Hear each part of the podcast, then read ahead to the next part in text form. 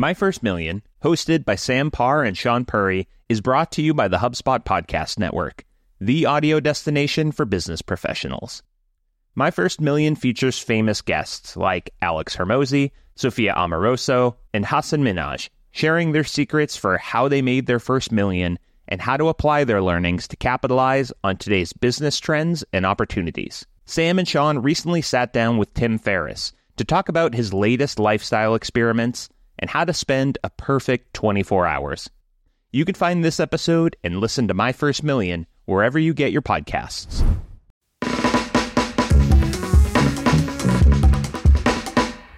Hi, folks. Welcome to the Science of Scaling podcast. I'm your host, Mark Roberge.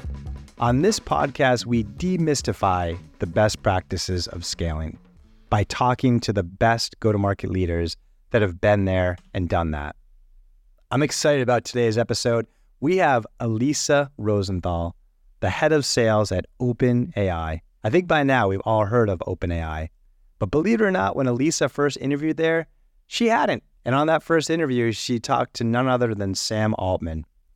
So we're going to unpack her first day, her first week, her first year. We also talk about what do you do when surprisingly your company launches the biggest, most successful product in the history of mankind.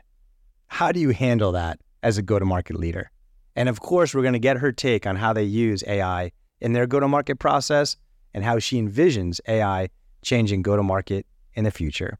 Let's get to the show. OpenAI. I mean, two years ago, probably a small percentage of folks knew who they were. And now it's just like on every single major headline. Tell us your story. Like, how did you end up there? Let's go back to day one. You know, I, would worked in AI and, and data analytics in the past. Uh, I actually worked at an AI startup called Quid over a decade ago. Very different era, doing neural networks and cluster analysis, and kind of got stuck there. I think maybe the positive spin on that is we were ahead of our time. I joined WalkMe. I spent four years there. We went public. It was a great ride. I was starting to think about where I was going to go next, and actually the the CRO of WalkMe, uh, a guy named Shane, had left and joined a company called Jasper. And he pinged me and he said, Come over to Jasper, come lead sales over here. And I started digging into Jasper and I was like, wow, this is this is incredible. What is this? And it turns out, you know, Jasper was one of the really early customers of OpenAI using GPT. And I was, you know, kind of digging through their documentation and I saw the reference to GPT.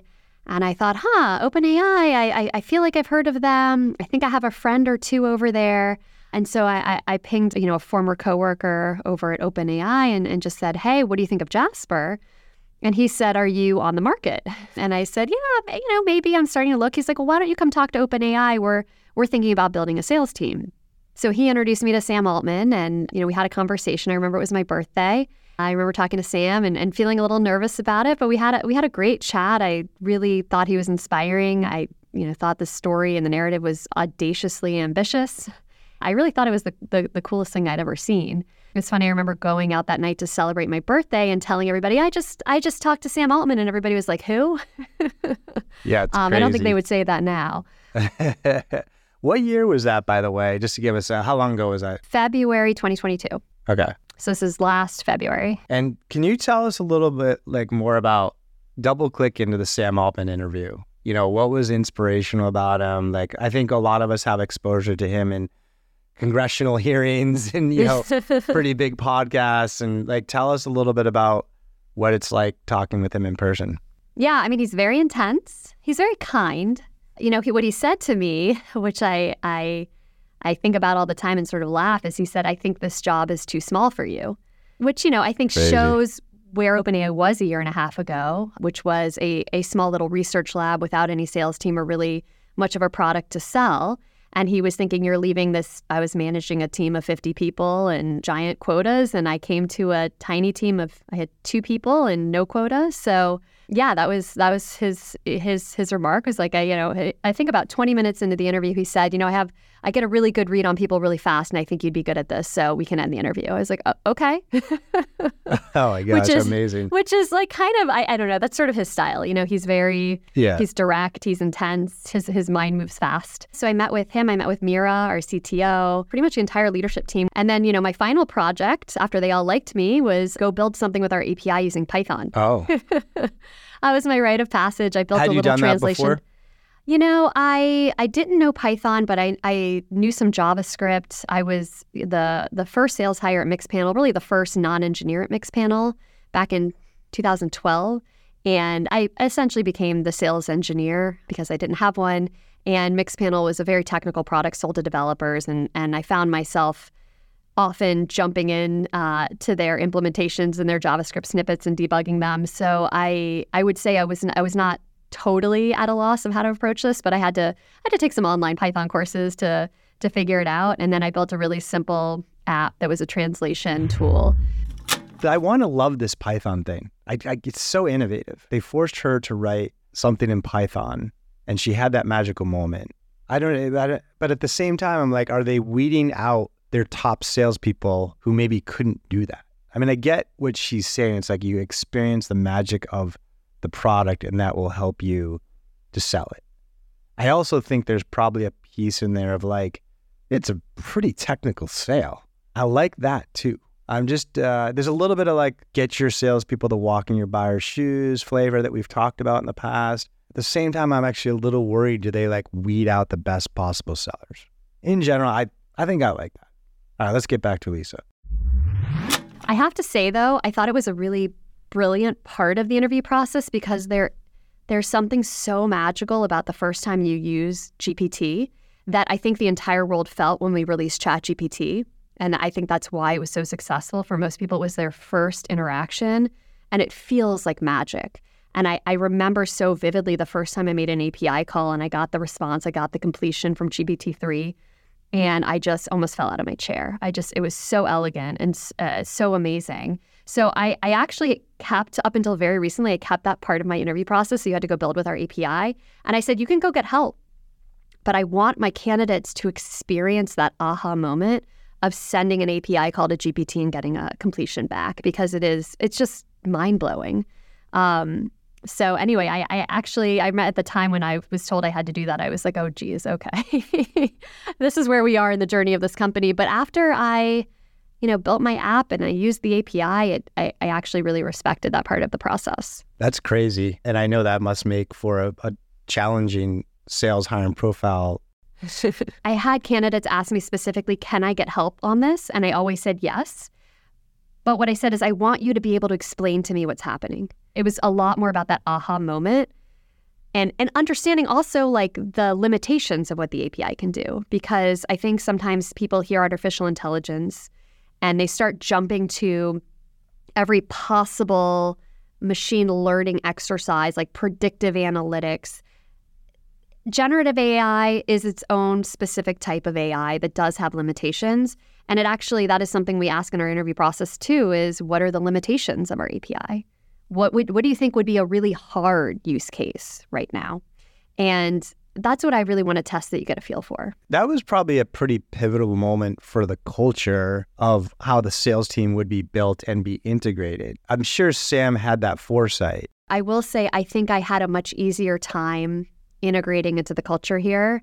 I think my first few months, I spent more time on product than anything else. And I still spend more time on product than I think 99% of sales leaders do, which frankly I find a joy. I think it's so exciting and fun to get to be in the room when we launch our products and to to to have a, a weight uh, and have a seat at the table. It's a company that that sincerely cares about user feedback, and and I get to be the front lines of user feedback. That might have all panned out differently if you had a sales leader who was somebody who says, I'm not going to roll up my sleeves and learn the technical ins and outs of the products. I'm not going to speak to the customers. I'm not going to spend time sitting at these product meetings, their daily product meetups. I mean, I, I go to a, a product stand up, at least one, pretty much every day. Crazy. And it could have turned out differently. I might, I'm not saying this is the only way to do things. There are probably multiple ways to create a sales culture and create a sales team. I do think it, it probably set the spirit that the rest of the company saw sales in a very particular light that was very healthy mm-hmm. for us. We're seeing this trend a lot across these different episodes is these early sellers at these hyperscale businesses are kind of living in product in the beginning. Obviously, there was a tremendous amount of curiosity for her, but she kept doing it. Even as she's scaling the team, she was justifying that meeting and having the knowledge of what's going on across the organization. And she's kind of bragging that anyone on her team could plug in one of those product meetings and hang and understand what's going on. Sounds very critical for OpenAI's context and culture. Maybe it's more critical to more cultures than we think. Maybe yours. Something to reflect on. All right, let's get back to Lisa. We are very integrated into the rest of the organization. And one thing I'm very proud of is that I think you could take any salesperson from my team and have them join most meetings in the company and have some sense of what's going on. That's really cool. So, can you tell us how you justified it? You know, like, okay, I'm spending at least one meeting a day with product. In the early days when it was just you, that could have been one more sales call. These days with a team, that could be one more interview. It could be one more coaching call with a salesperson or whatever. How do you justify the opportunity cost of that daily, you know, chat with product? I would say it's very different now than it was when I first joined. When I first joined, honestly, I had plenty of free time. We had sort of a product. We basically had this thing we called an innovation license, which was essentially selling our time. We were selling services, and we were saying any company who wanted to work with us could buy an innovation license and we would meet with you once a week to talk about AI was was basically what it was, you know, and we would help you figure out how to implement we were we were selling our time, which was not surprisingly super scalable. And when I joined, you know, basically what I was what I was told, and this is what you alluded to before, is we have oversold ourselves. We are out of time. We are out of services we can offer. We've sold too many innovation licenses. What do we do? So that was a really unique position to walk into as a as a sales leader. Is we actually can't sell anything else, um, and that was my first my first month or so here. We also launched DALL-E in my second week, which was just so interesting and fun and exciting. And it was hard not to be drawn into the momentum of that and joining those product meetings and hearing the user feedback. So it was a really unique situation to walk in on where I felt like I was less, I wasn't really there to sell. I was there to help figure out how to go to market. And we didn't really have a, a product SKU that was working for us. And so rather than just sit there and jump on phone calls and try to sell something that we were oversubscribed on, I wanted to figure out a thoughtful way to actually go to market with what we had. And I thought the best way to do that was to learn as much as I could about our models, our products, what the potential was.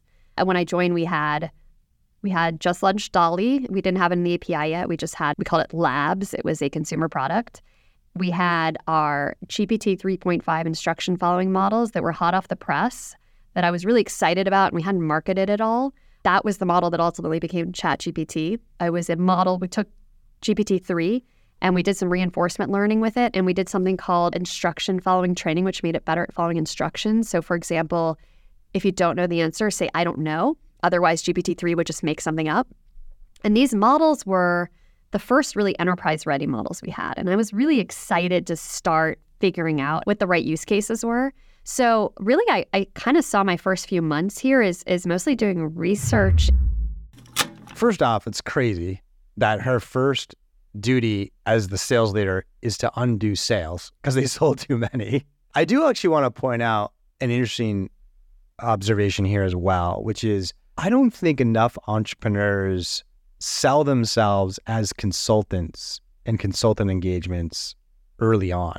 And that's a powerful strategy as you're trying to figure out what product to build, as you're building your product and you want to stay close to customers. Essentially, they were getting paid to do customer interviews. And so, just something we don't pursue enough. And ask yourself, should I be a consulting company for the first six months and do consultant engagements? And will that help me build a better product faster? I think it did for them. All right, let's get back to Aliisa. How are companies building with our models? What were the potential uh, use cases? I had this idea of building out playbooks. Um, so I spent a lot of time trying to come up with two or three what I saw as core use cases that were scalable. So, uh, like one use case that I kept seeing over and over again that I was really excited about was the idea of uh, taking call transcripts and performing intelligence on them. I called it audio intelligence. So, uh, taking the transcript and then categorizing it, summarizing it, labeling it, using our embeddings tool, which is basically a way to store information and cluster it and search across it to recommend similar content. Um, so that was really how I spent a lot of my time in the beginning was just like talking to customers, listening, figuring out where we work well, where we don't work well, spending a lot of time with different teams at OpenAI, just understand our research, where we were headed, what people were excited about, what people wanted from a go-to-market team. Because in most organizations, that answer is really straightforward. The answer is revenue. At OpenAI, it's much much less straightforward. We are mission driven. We our mission is to get to AGI or autom- uh, artificial general intelligence which is the idea of autonomous systems that can perform work. And so every decision we make here is ultimately driving towards that mission. It's not always just about revenue, which is a really strange thing to get your head around as a as a sales leader. I'm actually curious. I'm trying to like I was curious in that first chat you had with Sam how he described to you his vision for what the sales job was. I think at the time the way we were thinking about sales the thing everyone was focused on was repeatable process. That's what I kept hearing was we need a repeatable process. We need a playbook. We need something that we can actually go sell that doesn't rely on us to de- do all the delivery and implementation. One of the first things I did was change our our business model from this innovation license that we were struggling to scale and try to think through ultimately what were our goals? What customers did we want to work with and why? And our goal was a, to get actual consumption, to get customers using our API. Ideally, to do it with as little handholding as possible because we're so thinly stretched on resources. And then the third, something that gave us interesting feedback or helped push our mission forward. So, using that criteria, we tried to come up with what would be. I sat down with our finance team and we said, all right, how how can we take how can we translate this into a model or something I can actually sell? And what we came up with was this this concept of committed consumption, which a, a, lot of other companies, a lot of the cloud providers and API companies use. And the reason I liked it is because, first of all, it, it provided some sort of qualifier.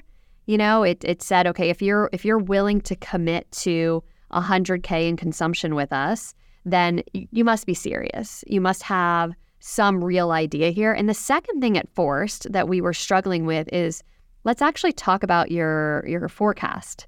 So let's let's talk about our pricing. Let's talk about what that means. Let's discuss your use case and your volumes. And I started building all these spreadsheets to help forecast given this use case. What is a token? How many tokens are going to use? Which model are you on? It was not a perfect science by any stretch, but at least it was a forcing mechanism to have these conversations with customers to say, okay, I think this customer is really going to spend a decent amount with us. They're really going to use our APIs to an extent that it's worth us going through the security and legal and all of the the compliance and then also giving them some account support as well.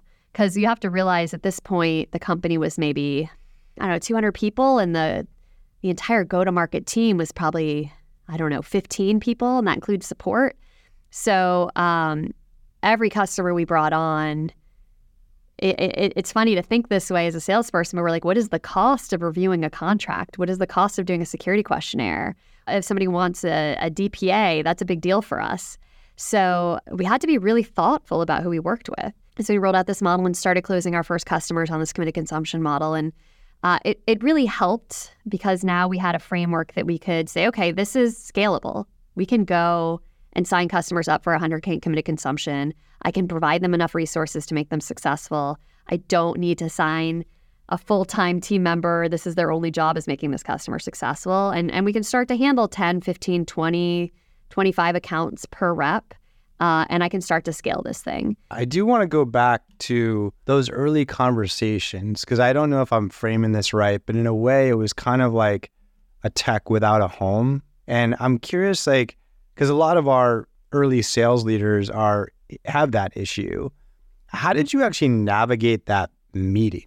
Yeah, the first thing I did honestly was I interviewed everybody uh, who was customer facing here. So everyone on the support team, we had um, the solutions team who was delivering the innovation licenses, a small team here, and we had the two sales reps. And I sat everybody down and I just said, what are the use cases you're most excited about? And I organized all the customers by use case. Then I interviewed the customers and tried to figure out of all of these, what were the use cases that were A, yielding actual consumption of our API, B, were feasible. They worked. You could implement them and the output was was useful. And then C, and this is this is the hardest and, and still a challenge today, but what generated real ROI to the customer.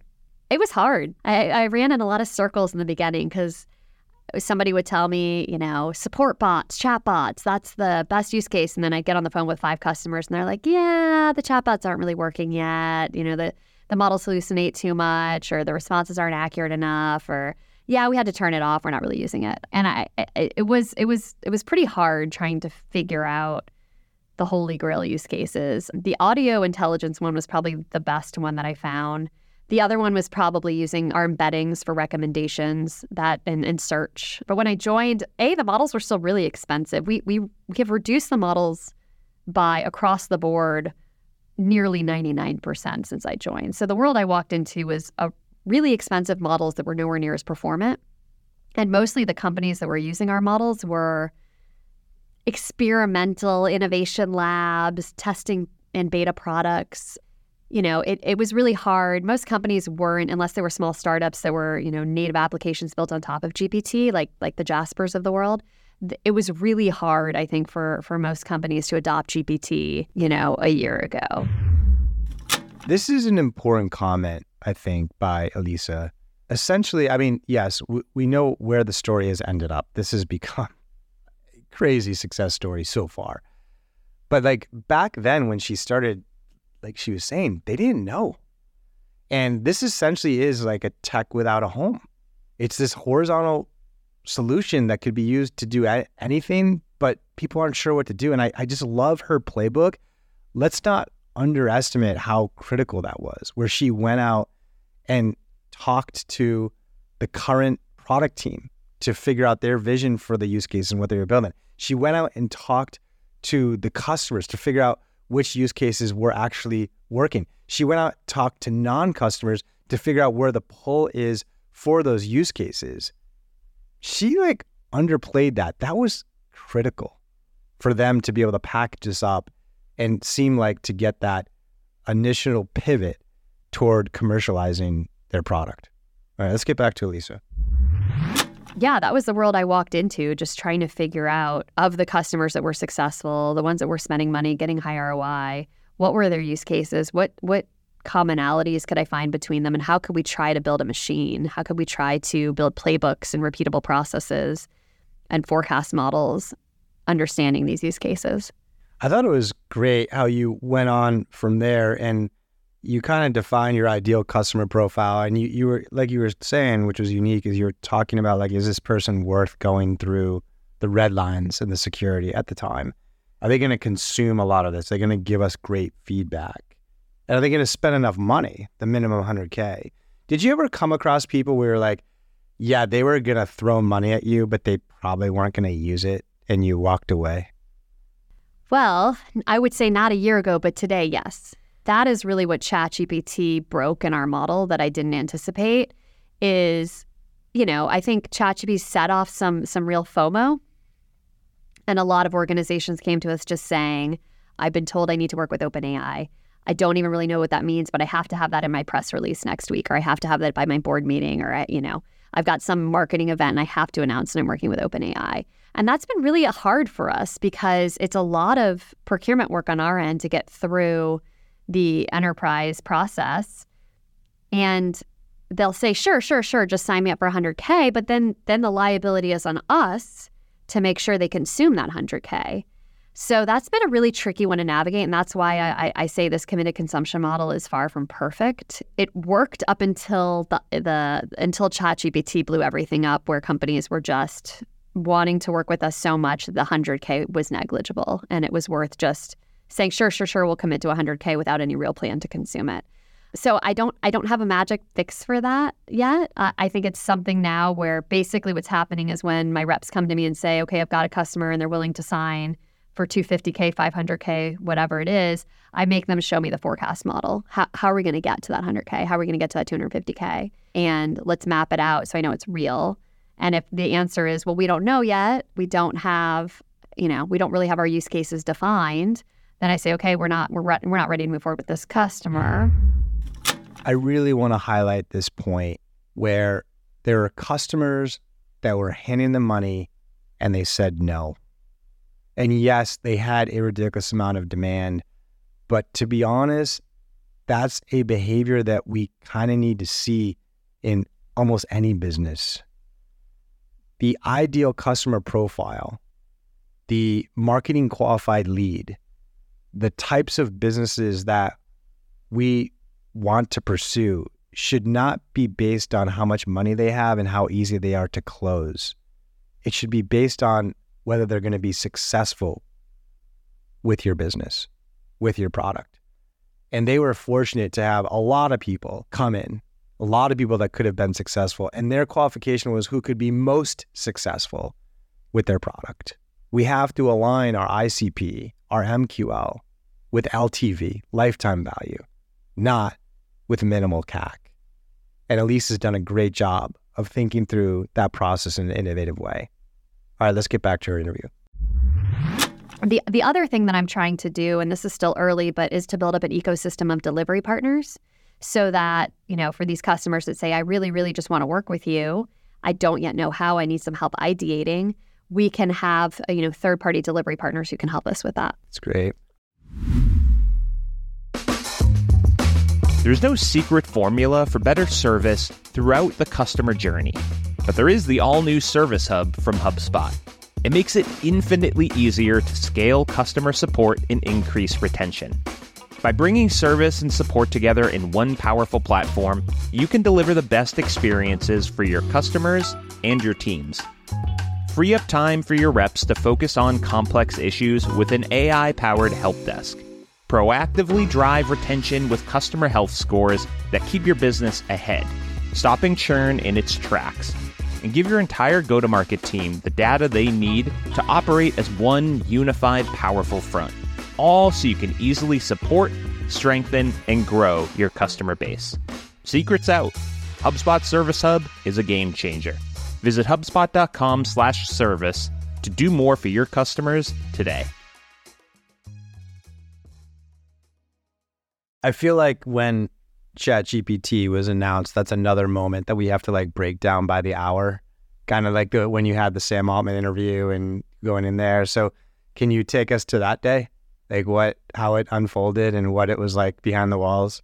I actually started journaling right after that because I was like, oh my gosh, I'm gonna want to remember this because everything is such. I'm so glad I did because it's it's um it is such a blur now. I feel like it was a lot of uh, sleepless nights, but um yeah, you know, basically we we got a note right before we left for Thanksgiving break. You know, so it was like the Tuesday before Thanksgiving. So hey, it was, it was a Slack. A Slack went out. We were we were heavy Slack users here.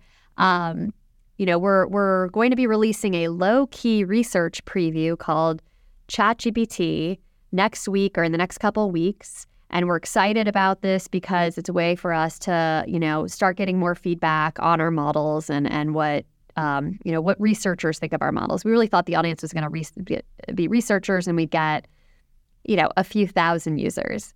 So I'll go on Thanksgiving break. Honestly, I, I, barely registered the Slack I saw, and ah, that doesn't really seem like something's going to impact me. It seems like it's for researchers. And went on Thanksgiving break, came back. I want to say three, four days later, it was like early December. We launched ChatGPT, and honestly, it was like not a big deal launch. All of our launches, that one was pretty minor.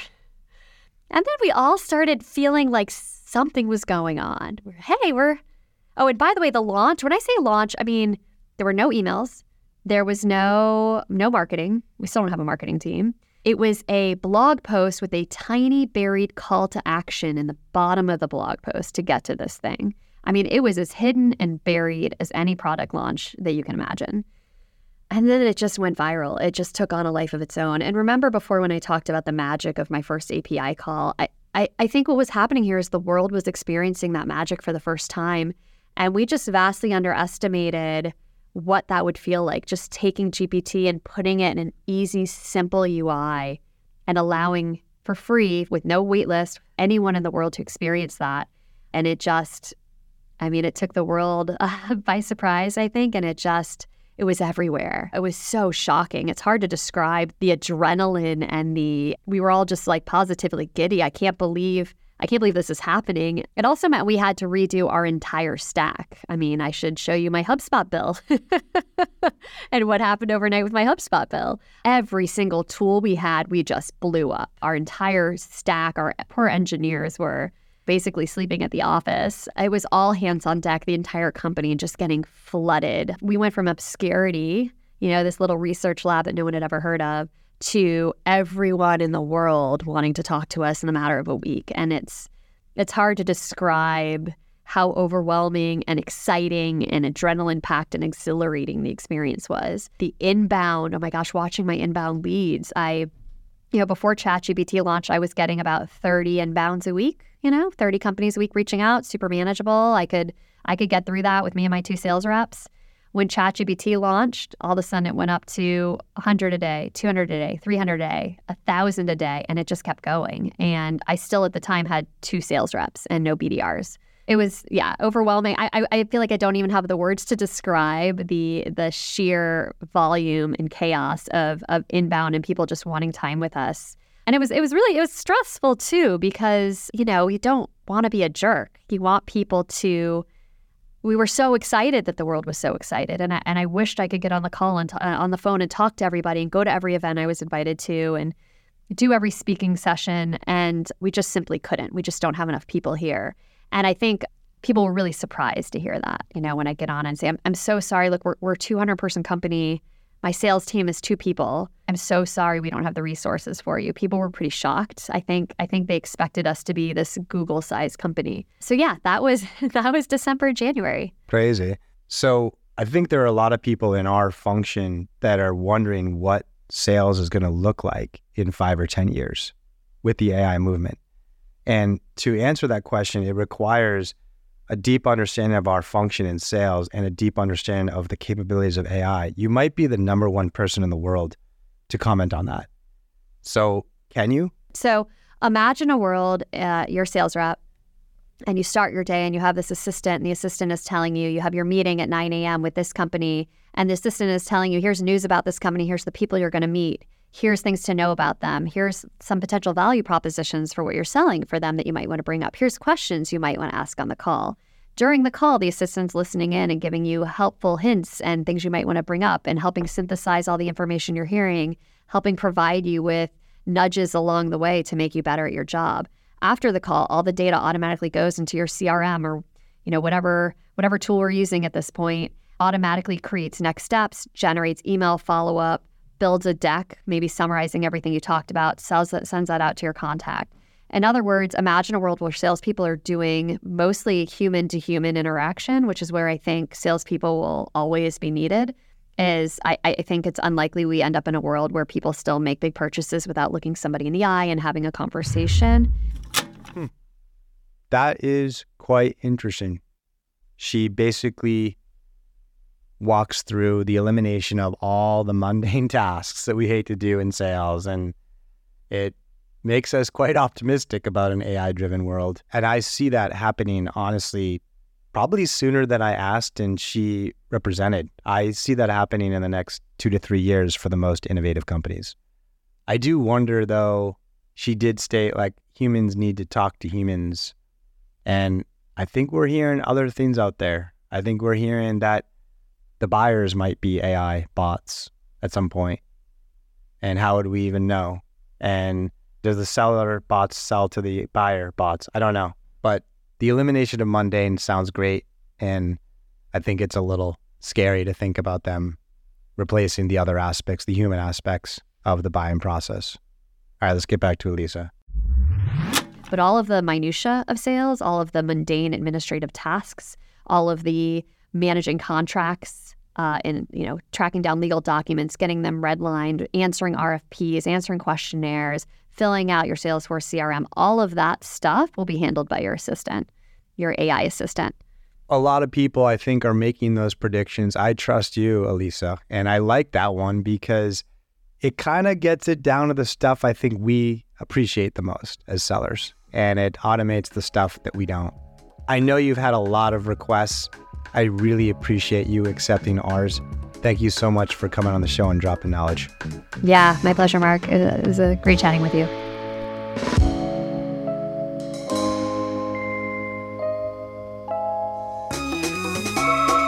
Today's episode was written and produced by Matthew Brown. Our show is edited by Pizza Shark Productions. Big thanks to HubSpot for Startups and to the HubSpot Podcast Network for keeping the audio on. Hey, also, we're a new show, so if you like what you hear, or if you hate what you hear, leave us a rating and review over on your favorite podcast player. I love the feedback. Also, check out Stage 2 Capital. We're the first VC firm run and backed by over 500 CROs, CMOs, CCOs. So if you're an entrepreneur looking to scale your business, check out stage2.capital. All right, that's it for today. I'm Mark Roberge. See you next week.